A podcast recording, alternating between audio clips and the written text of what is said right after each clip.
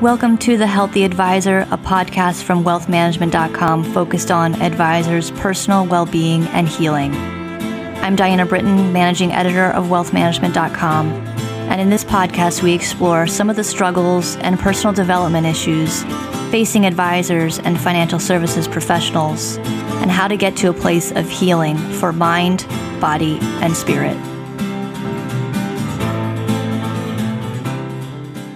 Hello, and welcome to the latest episode of the Healthy Advisor podcast. And thanks for joining us today.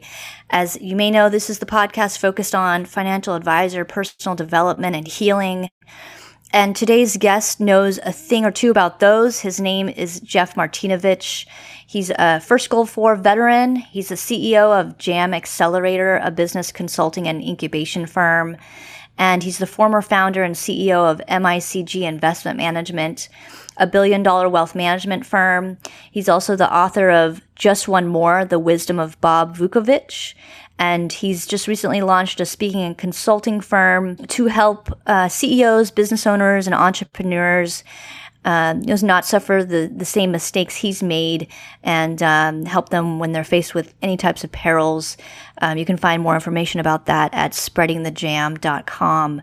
Jeff, thank you so much for being on the podcast. Thanks, Diana. My pleasure. So, a little bit of background about Jeff. In 2011, Jeff was barred by the Financial Industry Regulatory Authority from any role in selling securities or associating with FINRA members, and he's currently serving a 16 year prison sentence. He has about two and a half years more on home confinement in Norfolk, Norfolk Virginia. He's got an ankle monitor on his left ankle that keeps tabs on his movements and he's going to tell us the whole story in just a minute. But I have to give a shout out here to John Kador, one of wealthmanagement.com's longtime contributors for finding Jeff and introducing us. John recently wrote a feature about Jeff's experience, and I'm just going to read a little bit from his uh, story. John writes Over the years, I've attempted to interview a dozen or so white collar felons. None agreed to talk to me. Without exception, the former inmates desperately wanted to put the ordeal of prison behind them. Most were broken physically, mentally, and financially. After completing their sentences, which ranged from 48 to 160 months, most of the ex inmates I knew were friendless, embittered, and, though no longer incarcerated, in many ways still caged by their ordeal. Martinovich is different. A, a youthful looking 55, he's trim and athletic with the clean cut energy of an overly eager, eager Eagle Scout. He's relentlessly upbeat. Remarkably, since his release from prison, Martinovich has reconnected with his family, remarried, and is working as a management consultant, though he has been barred by FINRA from any role in selling securities or associating with FINRA members. Martinovich refuses to be defined by his losses, and those losses are considerable. In addition to the nearly seven years in prison, he lost the company he founded, his first marriage, his reputation among many but not all of his peers, his board assignments, his charitable honors, his wealth, his homes, and the Las Vegas vacations the excesses of which the government used as evidence of his wrongdoing. Wow, Jeff. Um, so, I mean, I really think, you know, thank you for being on the podcast. Um, I wanted to step back. You've got quite a story. And, um, you know, I know just such a positive attitude after talking to you. Um, and after all you've been through, it's it's amazing. Um, let's step up, step back and you know tell us how you got into the financial services industry. Um, I know you talked to me about having a lawn mowing business when you were a kid. That's right. How did you um, sort of get into the? Actually, since you mentioned that, Diana, I uh, was very fortunate. I had about 30 lawns and I was uh, employing my friends. I made a little bit of money and asked my father to recommend one stock. And he did and i put it in there and got lucky and doubled my money. And i took the money out and I t- took the cash and bought a 1975 firebird when I was 16 years old. So I was hooked on the financial world from that point forward. And so after attending the Air Force Academy and getting my MBA at night from William and Mary, I wanted to get into the financial world and uh, was very fortunate to join a firm here in Virginia named Wheat First Securities. And it was run by very, very smart people who did business the right way. And they really mm-hmm. mentored me and tutored me. And uh, I was able to grow my business from there. Yeah, I know they have a great, a great reputation. um, and so you, um, I know that you said that they kind of helped you go out on your own, helped you launch your own firm. That's correct. Uh, once we got up to a certain size, they approached me for an opportunity to start our own firm. And we started, hired one person, then a next person. And uh, by the time we got to about 2007, uh, we had about 100 associates and eight branches up and down the East Coast, and we're in most states in the country managing over a billion dollars. Plus, we had a mortgage company, insurance company, wills and trusts, investment banking, and at that time, three small hedge funds. Mm. And so, you know, I know 2007, 2008 was, um, you know, going into the financial crisis, a bit of a rough time for the industry. What was the environment like for broker dealers like MICG? That's the name of your firm that you launched, right? Correct. Correct. Correct. Of course, it was extremely challenging and uh, very scary and a lot of hand holding. We had about 3,000 clients at the time. When when everything started going south, uh, you know, that's when you really step up and, you know, have to work around the clock. And, and fortunately, we had an incredible group of A players, uh, great overachievers in our company, and uh, they did a fantastic job. And we we weathered the storm through that, and we were fee based. We weren't really transactional based, and we had a lot of alternative investments that were doing, you know, okay during that time period. So uh, we made it through that time period, but it was, as you mentioned, it was up after the correction when the regulatory backlash happened from uh, the regulatory agencies is when we started to have all of our trouble. Yes, I mean, you know, we all can remember Lehman, Bear Stearns, Bernie Madoff, you know, obviously. Tell me about your experience getting approached by the regulators and, and what happened. What was your impression of what they were trying to accomplish? Well, ironically, right before the crash is the SEC and FINRA had approached us to do what they called a beta test. Um, since we were both a broker dealer and a registered investment advisor, they wanted to try to streamline the compliance process and the exam process, which of course, you know, made sense to us. And since we had a pretty spotless record for all these years, uh, they approached us and said, "Hey, can we can we do this new beta test with you?" And uh, one of my first mistakes, of which I've made a thousand, was to say, sure, that sounds great. And as they went through the process, really right in the middle of all their exams, is when everything happened with the market. And then, mm. as you mentioned, then Bernie Madoff came out. And at that point, uh, the word hedge funds, you know, became the two worst words in the financial dictionary. And we had three hedge funds that we had started, more of private equity type funds in private investments. And uh, that's where their uh, attention turned. And really, it became a month after month after month fishing expedition of trying to find something, trying to find, and we knew, as all the business owners know, there would be a list of things, you know, we would have to correct. But at this point, the SEC actually told me by a phone call, hey, they they really don't want to sign off on the exam because of af- after Bernie Madoff uh, fooling them for so long, nobody wants to sign off on any exam. So it kept going on and on and on. And yes, then at the end, they said that uh, we had mispriced one stock in one of our hedge funds in prior valuations, although all those valuations were done externally.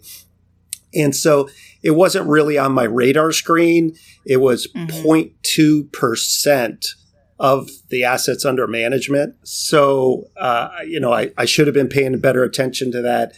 And it became a, a huge ordeal that then, you know, basically overwhelmed the entire firm.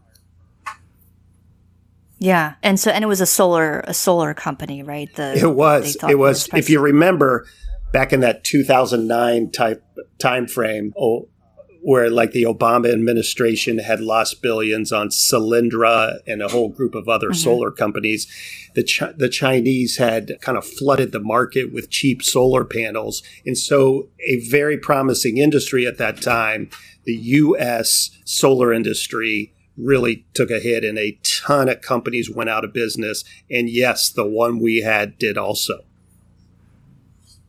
Yeah, and so what happened then? Um, I mean, they they did they find you guys, and you know, obviously the the company had to close down, and you were barred, um, and then they took you to trial, right?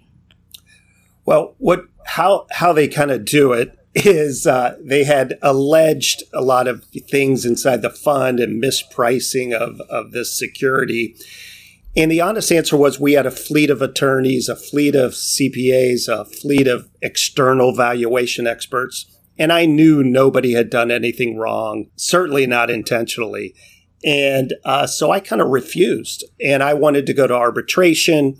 And I uh, was very resistant to what they were trying to accomplish. And remember, at that time, it was Occupy Wall Street and all the executives yeah. on Wall Street, nothing had happened to them. So the public was extremely angry. But what most people don't realize is that the regulators did go around and shut down a great number of what I call tier two companies, and such as our size. Because, you know, we certainly didn't have a checkbook to write a $100 million check so I basically refused to accept that. And then one day on Friday at about 4:15 in the on, in the afternoon, FINRA, the regulators called me and said, "Well, we've kind of changed gears now and we've re-audited the last 5 years of your financials." And mm. we've basically moved millions of dollars of equity from equity side to the liability side, which made no sense to us or all of our attorneys and CPAs, and said you have 24 hours to deposit cash to make all that great, which, of course, at that time, in the middle of you know the greatest storm going, uh, nobody was going to have that much cash or lend somebody that much cash, especially when the regulators were really employing a, a big marketing and PR type of campaign against our type of firms and we're on the front page of the newspaper, you know, basically every day. So ironically, yeah. it started with the hedge fund type of pricing, but really what happened is they claimed uh, at the end a net capital requirement, and that's how they shut down firms. And basically overnight, uh, after 18 years of incredible success, growing at 36% a year average over 18 years, we were shut down. And so I know that you, you, the government came to you with these plea deals, you know, try to get you to uh, plead guilty, and you refused. You rejected three plea deals. What was going through your head? What made you make that decision? Right. I'm, I'm pretty much the only crazy person in the country that would reject three federal plea deals. uh, the first one was seven years. Then later they offered five years, and then then at the end they offered three years. And uh, again, our attorneys had said there's zero evidence in the discovery. There's zero evidence that we can find of anybody actually doing anything wrong. And, you know, I, I went to the Air Force Academy and, and not to be too dramatic about this, but, you know, we live by the honor code. And uh, yeah, it, it was just this point in my life that I had to make a, you know, a critical life altering decision the easy path would have been to, you know, accept that. What I didn't realize is I was in the spider web of the system. And what you're supposed to do is you accept the offer, you lose all your money, you lose your reputation, you you slink away in shame, and that's how this happens. And you know, I made a choice to stand up for what I believed was right for my employees, for myself, for our company, for our shareholders. And I decided to go to trial against the United States federal government, which I later learned uh, 98.5% of, of all t- things happen in convictions. So, What was the trial like? Tell us about that experience, and um, you know, how did the prosecution paint you to the jury? well, you know, you certainly um, when we were very fortunate to have have a lot of success in our in our Virginia region, and so we're certainly on the front page of the newspaper every day. And the prosecutors certainly do paint you as uh, the worst human that walks the planet. Uh, so mm. all your charitable work, civic work, uh, employment work, education, everything goes out the window overnight. The great mistake we made was I believed that in front of a jury of our peers, I would try to explain to them the hedge fund accounting and the valuation experts and everybody that had done all this work externally, all the external auditors.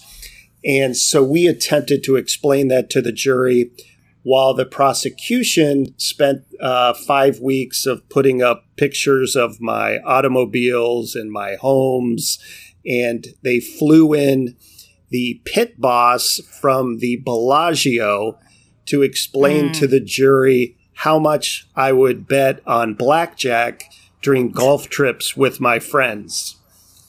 Uh, so, so that's not the way it's supposed to work. That's not the way we, as uh, great citizens of the United States, believe it's supposed to work. But it was extremely effective, and uh, at the end, even after all that, there was actually a hung jury, but the uh, the judge actually ordered the, them to continue, and then eventually they came back with a conviction. Yeah, so I know that um, you know the federal grand jury returned a criminal indictment of 26 counts, including engaging in monetary transactions in property derived from specific unlawful activity as well as conspiracy to commit mail and wire fraud. The specific unlawful activity underlying these charges alleged that MICG assigned unjustifiably high values to the shares of the solar energy company held in one of the firm's hedge funds. And they alleged that the overvaluation inflated your management fee by $140,000. Um, that's from um, John Kador's story. So, but that that wasn't the end of the legal process for you, right? Um, what happened after that right. first sentencing? Well, what what happens when you are convicted? In a course, you don't have the billion dollars anymore, and so you're left to really defend yourself in many situations. And so I was sent to Fort Dix, New Jersey, a higher security uh, prison uh, unlike many of the movies where you see the kind of camps, as they call them. And so uh, that was a pretty scary place. But what I did is I took a job in the prison law library and began to teach myself federal criminal law. So by helping about 300 other inmates with their cases, I was able to learn and learn and learn and try the best I could. And what I did is I submitted about five over, over 500 motions, petitions, actions in my defense representing myself to try and bring the truth to light. And by a lot of good fortune, basically the appeals court reversed uh, the decisions of the trial court twice. Two federal judges were removed from my case I made it out of the higher security prison down to a camp eventually. And then by uh, the time COVID came and and uh, they they were releasing certain people to home confinement because I had made it down to the camp. Uh, I was also fortunate to be there. So after nearly the unfortunate part was it was, it was almost a seven year process of uh, mm. of a daily war trying to fight this uh, battle. But but after nearly seven years, I was uh, sent home uh, last year or 2020 uh, to home confinement, and uh, so it was about seven years early, and so I'm incredibly fortunate to have made it back. Yeah, and tell us a little bit about what life was like in the in the violent prison in New Jersey. I mean, how did you get through that hard time. Really well, dark time, I'm sure. You, you, sure, sure. you, you know, when you're faced with these existential type of moments in our lives, and, and everybody goes through things like this. And, and that's the one thing I always want to stress is, you know, many people have been through much worse and, and many people have been through war. And certainly we see all these terrible things happening today. So I think you have to keep it in perspective. But, but the plan I came up with was, Hey, I could, I could end it. I could live in despair and depression and sleep on my metal bunk for 14 years. Or I could make a commitment to get stronger every single day. And what I did is, is I made this commitment to get stronger physically, intellectually, and emotionally. And I knew that if I did that every single day, you know, hey, tomorrow's going to be a little bit better. And and you when you're in prison, it's really a strange dynamic where one day feels as long as a year. But also mm when you look back, that year seems like a day. And so you have to just commit to fix it. You know, one thing when we go through this legal process, the system wants you to have guilt and shame and, and depression and fall on your knees and beg forgiveness. And that's what the system is designed to do. But if you really look at it, if you were a leader in sports, in the military, in business, you know, hey, that doesn't fix anything. You have to make a commitment to fix it. And the worst part of this entire debacle was my great employees, my shareholders, and our investors who had all believed in me, who had trusted me, and had really invested in me. So they were all hurt through this process also. That's what always I can't understand with the regulators. Why, if they really had to do something, why didn't they hurt me, but why do they have to shut down a firm that creates a whole huge ripple effect of people? And we were an incredible supporter of our community and all of these charities. So everybody suffers together. So that's what you have writing on fixing, finding a solution. And so that was the commitment that I made. And that's how I got out of bed every morning. That's how I compartmentalized the bad parts and the and the terrible parts so that I could stay focused on a mission. And and that finally a lot longer than I ever thought it would, but finally worked. Yeah, that's great. And so I know, um, you know, last May, the halfway house called your home to make sure you were there. What happened? Boy, that was another terrible event. Yes, we have uh, ankle monitors, and that can track you anywhere you are. But they also call you quite regularly during the day, uh, especially when you're at back at the house if you leave for work when you come back, and uh, many times that's in the middle of the night, uh, and and you have a landline in your home. People don't even remember mm. what a landline is, but yeah. that's how that all works. And uh, in our area, the land this to make a long story short, it, it goes through the internet. Our cable company that went down, so I didn't hear the phone call, so I missed it. And mm. um, this whole crazy chain of events happened. And even sending people to check on our house to see that I was there, but those people never, never rang the doorbell. And the whole thing turned into where they accused me of escape. But the whole time, my ankle monitor that they were dinging showed that I was sleeping in my bed. Mm. So even though all the evidence that they had showed I was in my bed, they took me back and they uh, were sending me back to prison. And mm. uh, over a course of about two months, I was sent to five different jails across the country in Oklahoma, in Mississippi.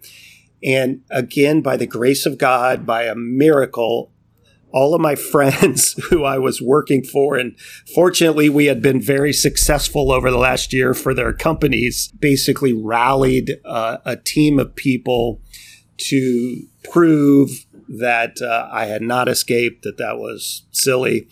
And uh, I was I was released, and so many times when these things happen, you know, you never are. So you lose hope. But again, mm. two months later, I made it home again. And the terrible part of that journey was my my wife Ashley. We couldn't believe it. She was pregnant with uh, which is now our little baby girl Carly. And so, about a month before little Carly was born, I was released and made it home to be with her. That's great. Congratulations um, on the baby. Thank you. Um, Thank you. Uh, such a blessing. Um, so, um, do you have any gre- regrets about how you handled things? Well, I, I have a great, I have many regrets. And I, I have regrets that I didn't properly secure things for my family. Number one, mm.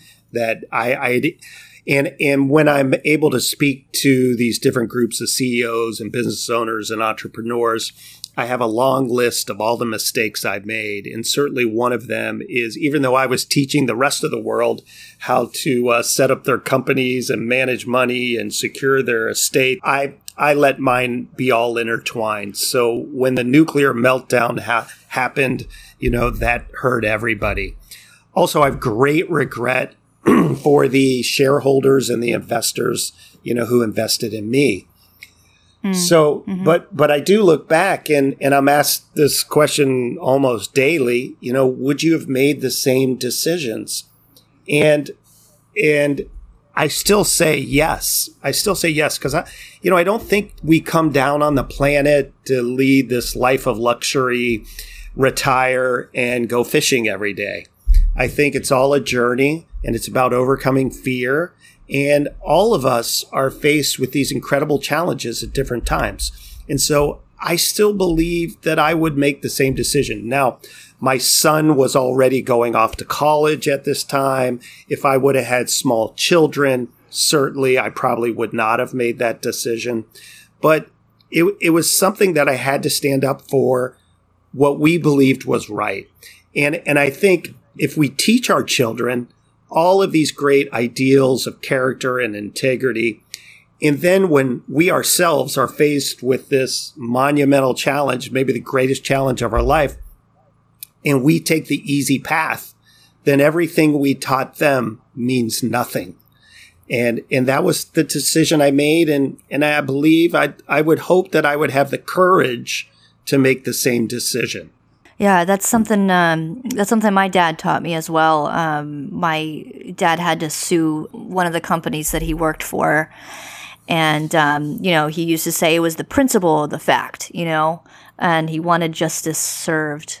But uh, you know sometimes you have to make those difficult difficult decisions to, to stand by your principles. Tell us a little bit about this love story that was going on during this time. I know that you your first marriage when when the company went down um, but tell us about sort of the the good stuff that came out of this whole experience right um, yes unfortunately that is true that seems to be part of uh, when when all those terrible things are going on. But the interesting story is that after I was in prison for about eight months, I received a love letter. and uh, the love letter was from Ashley, and Ashley had worked in one of our companies, and we had remained friends over the years.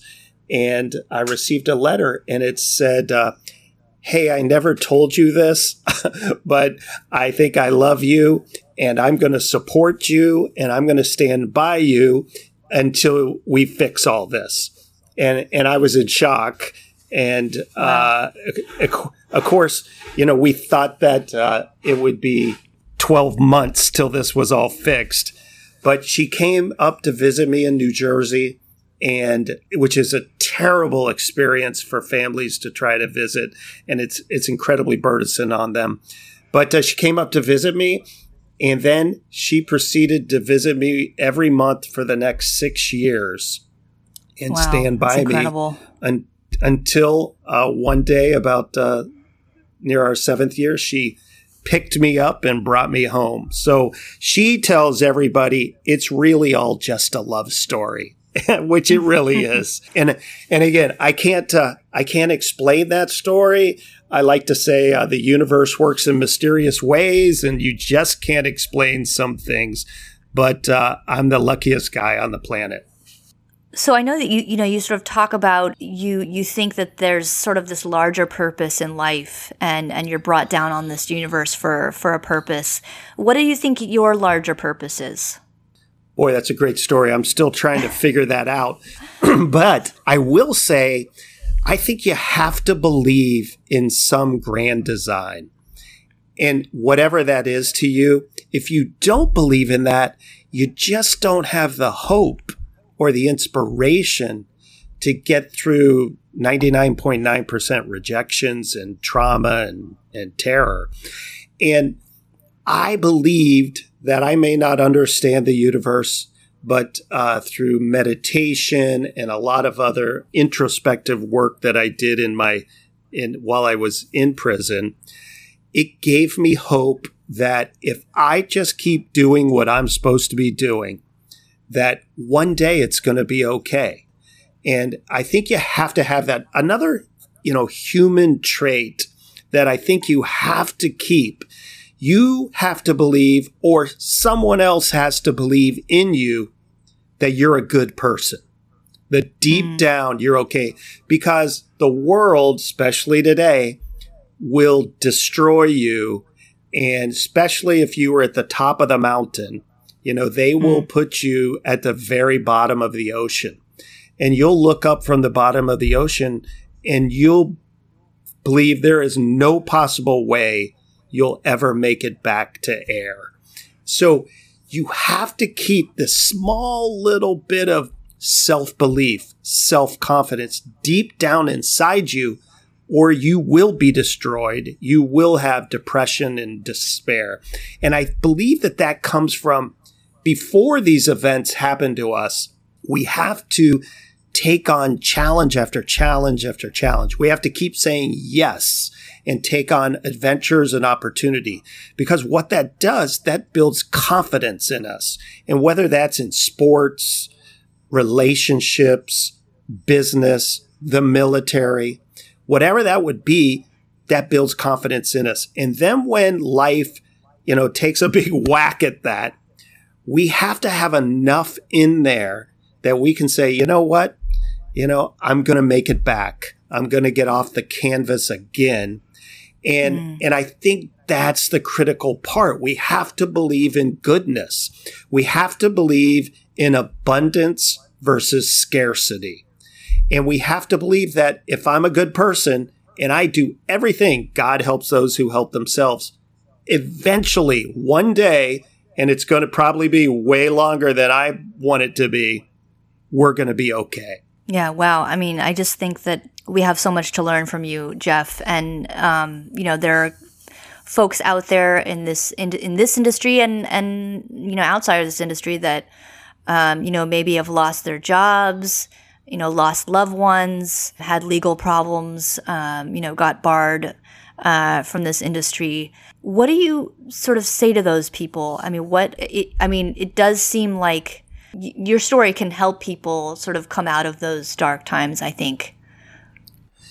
Yes, I, I appreciate that so much. Is through my book, Just One More, through my speaking, and consulting and coaching and advising. That's that's really my mission now.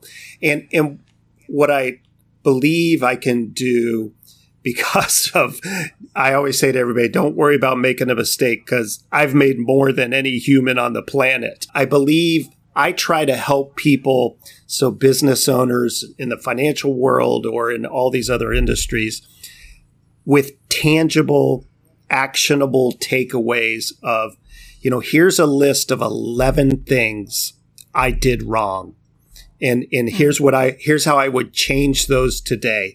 On the on the way up, here's all these things I would have changed.